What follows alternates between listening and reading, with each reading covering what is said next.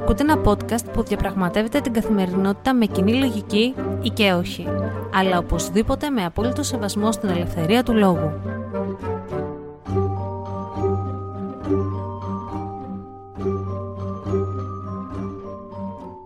Καλημέρα σας ή καλησπέρα σας, γιατί δεν ξέρω τι ώρα ακούτε αυτό το podcast. Είμαι η Αναστασία και καλώς ήρθατε σε ένα ακόμα επεισόδιο του Common Sense Diary.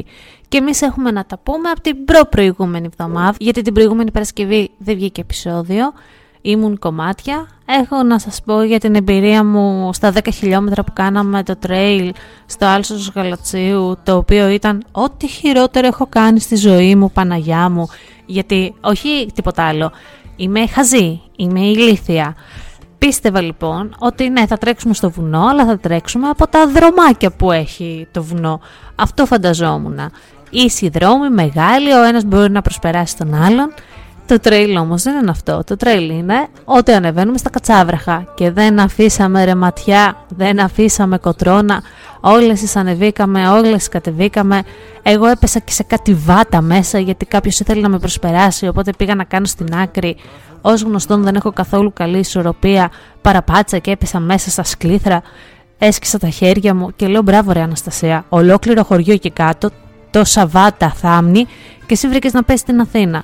Εν τω μεταξύ φύσαγε ο Θεός με το Θεό, έκανε πάρα πολύ κρύο, τόσο αέρα, πραγματικά δεν έχω δει ποτέ στην Αθήνα όσες φορές έχω πάει. Εκείνη την ημέρα ήταν το τυχερό μας. Και βασικά αυτό που σκέφτομαι είναι ότι σε κάθε αγώνα θα έχουμε και ένα τέτοιο τυχερό, ο καιρός θα μας τα κάνει θάλασσα και θα κρυώνουμε. Είτε το καλοκαίρι όταν ήταν να τρέξω τον ημαραθώνιο στην Πάρο, έσκαγε ο Τζίτζικας, είχε σαράντα βαθμούς και η υγρασία ήταν στο Θεό, που να τρέξεις. Τώρα είχε αέρα, φύσαγε. Θα μου πεις Αναστασία, λογικό Γενάρης μήνας. Ε, όταν τρέξαμε το μαραθώνιο στο Potsdam Μάρτι, έπιασε χιονοθύελλα, αλλά θα μου πεις Αναστασία, πήγες σε σύνορα με Καναδά να τρέξεις. Δεν ξέρω τι ημερομηνίες θα βρω για να τρέξω κι εγώ σαν άνθρωπος. Αλλά είμαι σίγουρη ότι και μια ιδανική ημερομηνία να βρω, Απρίλη π.χ., ή θα αρχίσει να φυσάει και να κάνει κατακλυσμούς και χιονοθύελλες, ή θα βγάλει εκείνη την ημέρα τόσο ζέστη που θα σκάσουμε. Αυτή ήταν λοιπόν η εμπειρία μου. Τερματίσαμε, όλα καλά, όλα ωραία, δεν θα το ξανακάνουμε αυτό. Θα συνεχίσουμε να τρέχουμε σε αγώνες, είπαμε με τον Πάνο, ή μάλλον είπα στον Πάνο, αλλά θα είναι σε άσφαλτο. Άσφαλτος και πάλι άσφαλτος που ξέρεις και το ελέγχεις, έχεις τις μικρές ανηφορίτσες, έχεις τις κατηφορίτσες σου, σε προσπερνάει άλλος νορμάλ, εκεί. Άσφαλτος μέχρι να σπάσουν τα γόνατά μας, γιατί να ξέρετε κιόλας ότι το τρέξιμο στην άσφαλτο δεν είναι πολύ καλό, γιατί δεν υπάρχει απορρόφηση κραδασμών. Την προηγούμενη εβδομάδα λοιπόν που δεν έβγαλα επεισόδιο, σας το είπα και με post στο Instagram, είχα αφοσιωθεί και διάβαζα το Χριστό Ξανασταυρώνεται του Καζαντζάκη. Και πέρα από αυτό, έβαλα να δω και τη σειρά στο Earthflix, υπάρχει. Η σειρά είναι του χίλια εννιακόσια εβδομήντα πέντε, αν δεν κάνω λάθος, και υπάρχει στην κατηγορία η Earth θυμάται. Κανονικά ήταν πενήντα επεισόδια, αλλά τα έχουν κάνει δεκαοκτώ. Ε, υπέροχη σειρά, παρόλο που ήταν ασπρόμαυρη, δεν με κούρασε καθόλου. Και σας προτείνω να πάτε να τη δείτε ανεπιφύλακτα. Βέβαια το τέλος της, όπως και στο μυθιστόρημα, με άφησε με πολλά κενά. Τι γίνεται ρε παιδί μου, δεν... θα σας κάνω spoiler, θα σας κάνω. Ε, όποιος θέλει να δει τη σειρά Χριστός Ξανασταυρώνεται ή να διαβάσει το μυθιστόρημα του Καζαντζάκη Χριστός Ξανασταυρώνεται, κάνω disclaimer ότι ακολουθούν spoiler. Η σειρά διαδραματίζεται στη Μικρασία, όπου σε ένα χωριό τελικόβρηση αποφασίζουν οι κάτοικοι ε, να αναπαραστήσουν, μάλλον έχουν οι κάτοικοι ως έθιμο να αναπαραστούν ανά επταετία τα πάθη του Χριστού. Οπότε χωρίζουν τους ρόλους, ο Μανολιός γίνεται ο Χριστός, ο Παναγιώταρος γίνεται ο Ιούδας, ο Μιχελής γίνεται ο Απόστολος Ιωάννης, έχουμε τον Γεννακό που είναι ο Απόστολος Πέτρος, ε, έχουμε τον Κωνσταντή που δεν θυμάμαι τι Απόστολος γίνεται και μόλις γίνεται η μοιρασία των ρόλων όπου θα αναπαραστούσαν τα θεία πάθη, έρχονται κατατρεγμένοι Έλληνες από την Τραπεζούντα, χριστιανοί από τους Τούρκους και ζητάνε βοήθεια και ζητάνε συνταγή στο χωριό. Ο Παπάς λοιπόν, ο Παπά Γρηγόρης, ο οποίος είναι διαόλου κάλτσα, δεν τους αφήνει και προσπαθεί για να τους διώξει από το χωριό. Βρίσκει διάφορα τερτύπια για να τους διώξει. Ο Μανολιός και οι υπόλοιποι Απόστολοι προσπαθούν να τους βοηθήσουν, γιατί ανάμεσα σε αυτούς τους ανθρώπους υπάρχουν παιδιά τα οποία πεθαίνουν από την πείνα.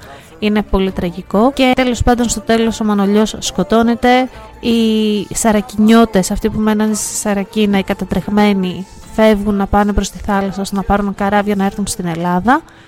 Είπατε διαδραματίζεται η Μικρασία, το είπατε διαδραματίζεται και είναι στα χίλια εννιακόσια είκοσι ένα, οπότε ξέρουμε ότι θα επακολουθήσει η σφαγή, η μεγάλη σφαγή, και οι λυκοβρισιώτες σφάζονται από τους Τούρκους. Θέλω τόσο πολλά να πω για αυτό το, το έργο και για το μυθιστόρημα. Για αρχή να πω ότι ήθελα λίγο παραπάνω.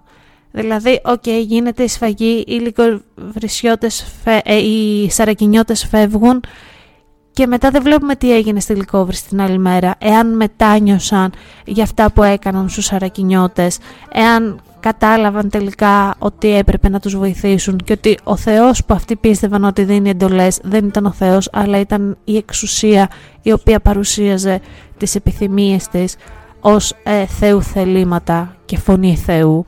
Θα ήθελα δηλαδή να δω και το μετέπειτα, αλλά μου σταματάει εκεί, μου σταματάει πολύ απότομα. ε, Δεν ξέρω, νομίζω τώρα θα αρχίσω να διαβάζω διάφορες αναλύσεις του έργου, το οποίο είναι πιο επίκαιρο από ποτέ.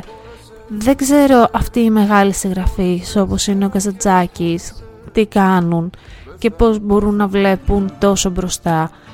Φανταστείτε ότι είμαστε εβδομήντα χρόνια αφότου γράφτηκε το έργο αυτό και εκατό χρόνια μετά την υπόθεση που διαδρα... τη χρονική περίοδο που διαδραματίζεται. Και νομίζω ότι είμαστε στη σημερινή εποχή. Δεν είμαι σίγουρη ποιος είναι ο Χριστός, ποιος είναι ο λαός, ποιος. Έχω όλα αυτά τα ερωτήματα, ποιοι άνθρωποι παίρνουν αυτές τις θεϊκές μορφές, αλλά σίγουρα πόσο εύκολα υποκινούμαστε από φωνές της εξουσίας, τις οποίες δεν καταλαβαίνουμε κιόλας ότι είναι φωνές της εξουσίας. Είναι πολλά ερωτήματα που μου δημιούργησε. Ήθελα να σας πω κάποια πράγματα για τον Καζαντζάκη, γιατί το άλλο που μου έκανε ιδιαίτερη εντύπωση είναι ότι ο Καζαντζάκης έγραψε τα περισσότερα του έργα την τελευταία δεκαετία της ζωής του και αυτά τον έκαναν και πιο γνωστό, και ήταν μια ανακούφιση, να σας πω την καθαρά μου αλήθεια, γιατί εγώ ως Αναστασία βιάζομαι, βιάζομαι να κάνω κάποια πράγματα, βιάζομαι να αφήσω ένα έργο πίσω, βιάζομαι για να με θυμούνται οι επόμενες γενιές. Κάθε φορά σκέφτομαι ότι δεν έχεις χρόνο, δεν προλαβαίνεις να το κάνεις αυτό και πότε θα το κάνεις. Ξέρετε, όλο αυτό το τρέξιμο και όλη αυτή η αγωνία και όλο αυτό το άγχος, και το γεγονός λοιπόν ότι ο Καζαντζάκης έγραψε τα μεγαλύτερα του έργα την τελευταία δεκαετία της ζωής του ήταν μια ανακούφιση για μένα προσωπικά. Τώρα θα μου πεις, Αναστασία, εσύ πότε ξέρεις πότε είναι η τελευταία δεκαετία της ζωής σου? Ε, αυτό είναι αλλουνού παπά Ευαγγέλιο. Και θέλω να σας πω δέκα πράγματα τα οποία δεν γνωρίζετε για τον ε, Νίκο Καζαντζάκη. Γεννήθηκε και μεγάλωσε στο Ηράκλειο της Κρήτης και έζησε την απελευθέρωση της Κρήτης. Ε, να δείτε και την ταινία Καζαντζάκης. Εμένα δεν μου άρεσε τόσο πολύ, αλλά δείχνει κάποια πράγματα για τη ζωή του. Σπούδασε νομικά και εργάστηκε σε διάφορες θέσεις. Παντρεύτηκε δύο φορές και δεν απέκτησε ποτέ του παιδιά. Ταξίδεψε σε τριάντα χώρες, αυτό μου έκανε μεγάλη εντύπωση. Ένας άνθρωπος στη δεκαετία του σαράντα και του πενήντα και του τριάντα να ταξιδεύει τόσο πολύ και να, ταξιδεύει σε, να έχει ταξιδέψει σε τριάντα χώρες είναι πραγματικά ασυναρπαστικό, εκπληκτικό. Γνώριζε επτά συν δύο γλώσσες. Ο Νίκος Καζαντζάκης γνώριζε εκτός από τα ελληνικά άλλες έξι γλώσσες. Αγγλικά, γαλλικά, γερμανικά, ιταλικά, ισπανικά και ρώσικα.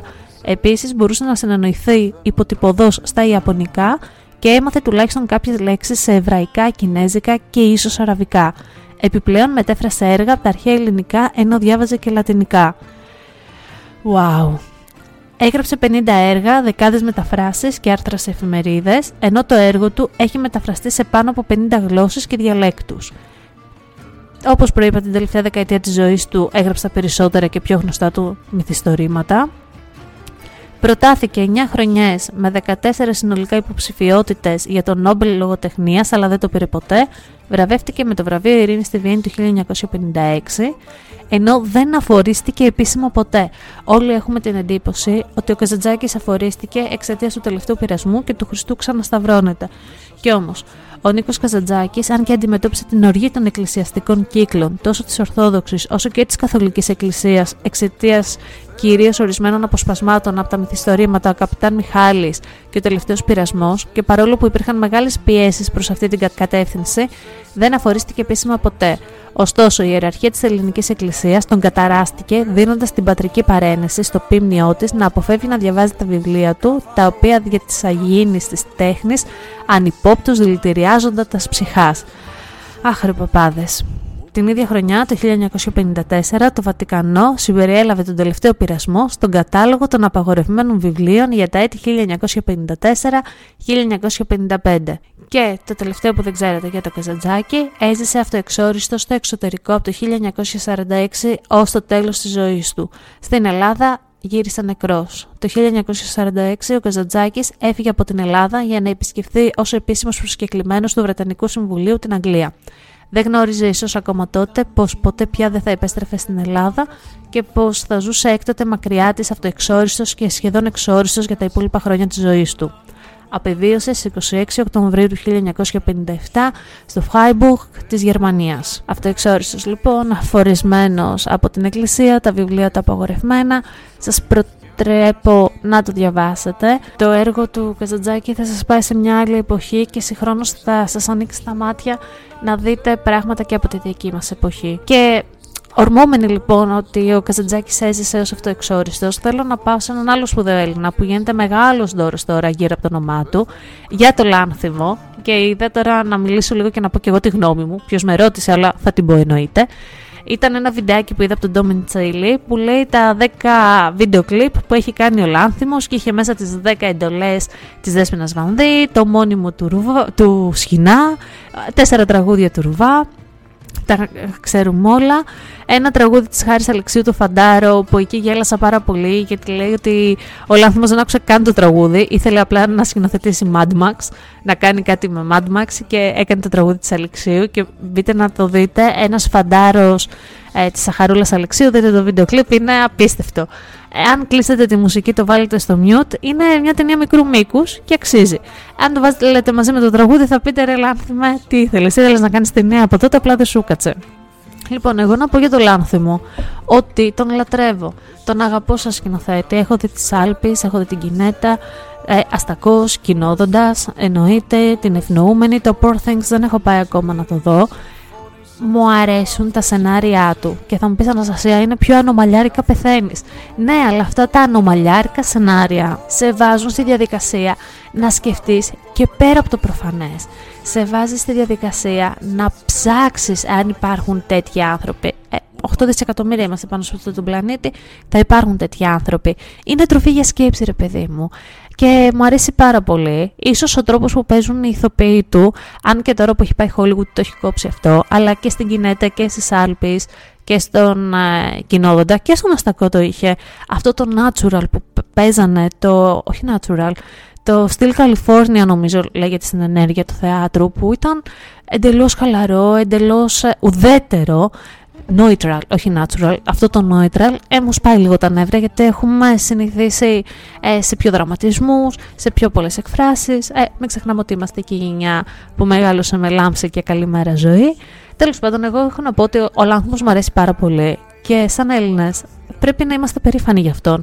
Ένας άνθρωπος βγήκε στο εξωτερικό και δεν πρέπει να στεκόμαστε μόνο στα βίντεο κλιπ του Ρουβά που έκανε. Δεν έχεις σίδερα η καρδιά σου να ραγίσει ή υπήρχες πάντα μέσα στη ζωή μου. Και το άσχημο είναι ότι δεν είναι κρίμα τέτοια μεγάλα μυαλά και τέτοιες ιδιοφυΐες να φεύγουν στο εξωτερικό και να μην δημιουργούν στην Ελλάδα. Είναι πάντα ένα αγκάθι και θα μου πεις ότι «Α, ο Λάνθιμος επέλεξε να φύγει στο εξωτερικό».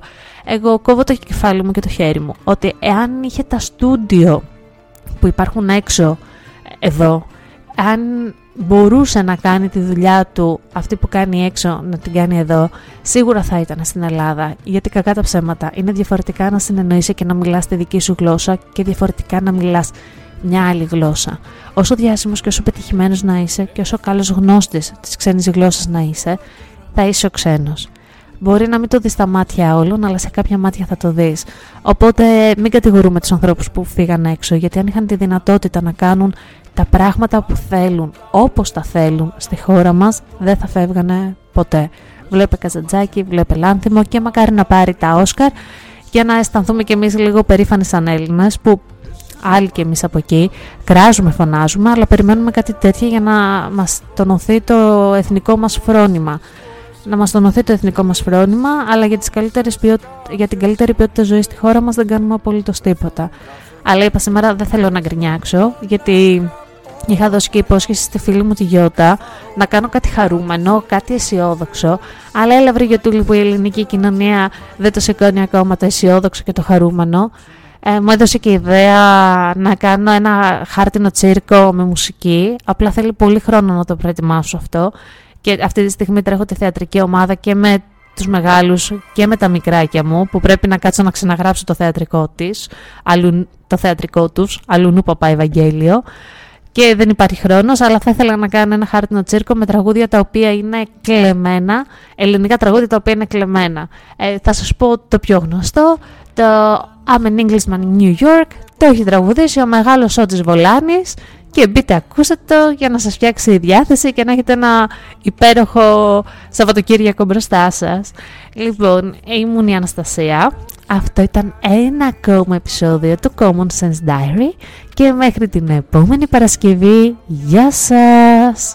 Είπα τα κατάφερα κι ύστερα μέτρησα ακριβώς. Θέλω να ξέρω αν με συγχώρεσες, αν το μπόρεσες, μπόρεσες. Ξέρεις, συμφώνησες, κάποιες φώνησες πεθαίνουν κάθε δειλιά. Αυτό το podcast βγαίνει κάθε Παρασκευή πρωί και μπορείτε να μας ακούσετε σε όσες πλατφόρμες υποστηρίζουν podcast. Μπορείτε να μας ακολουθήσετε στο λογαριασμό μας στο Instagram common_sense_diary, όπου περιμένουμε τις απόψεις σας αρκεί να γίνονται με σεβασμό και να έχουν επιχειρήματα.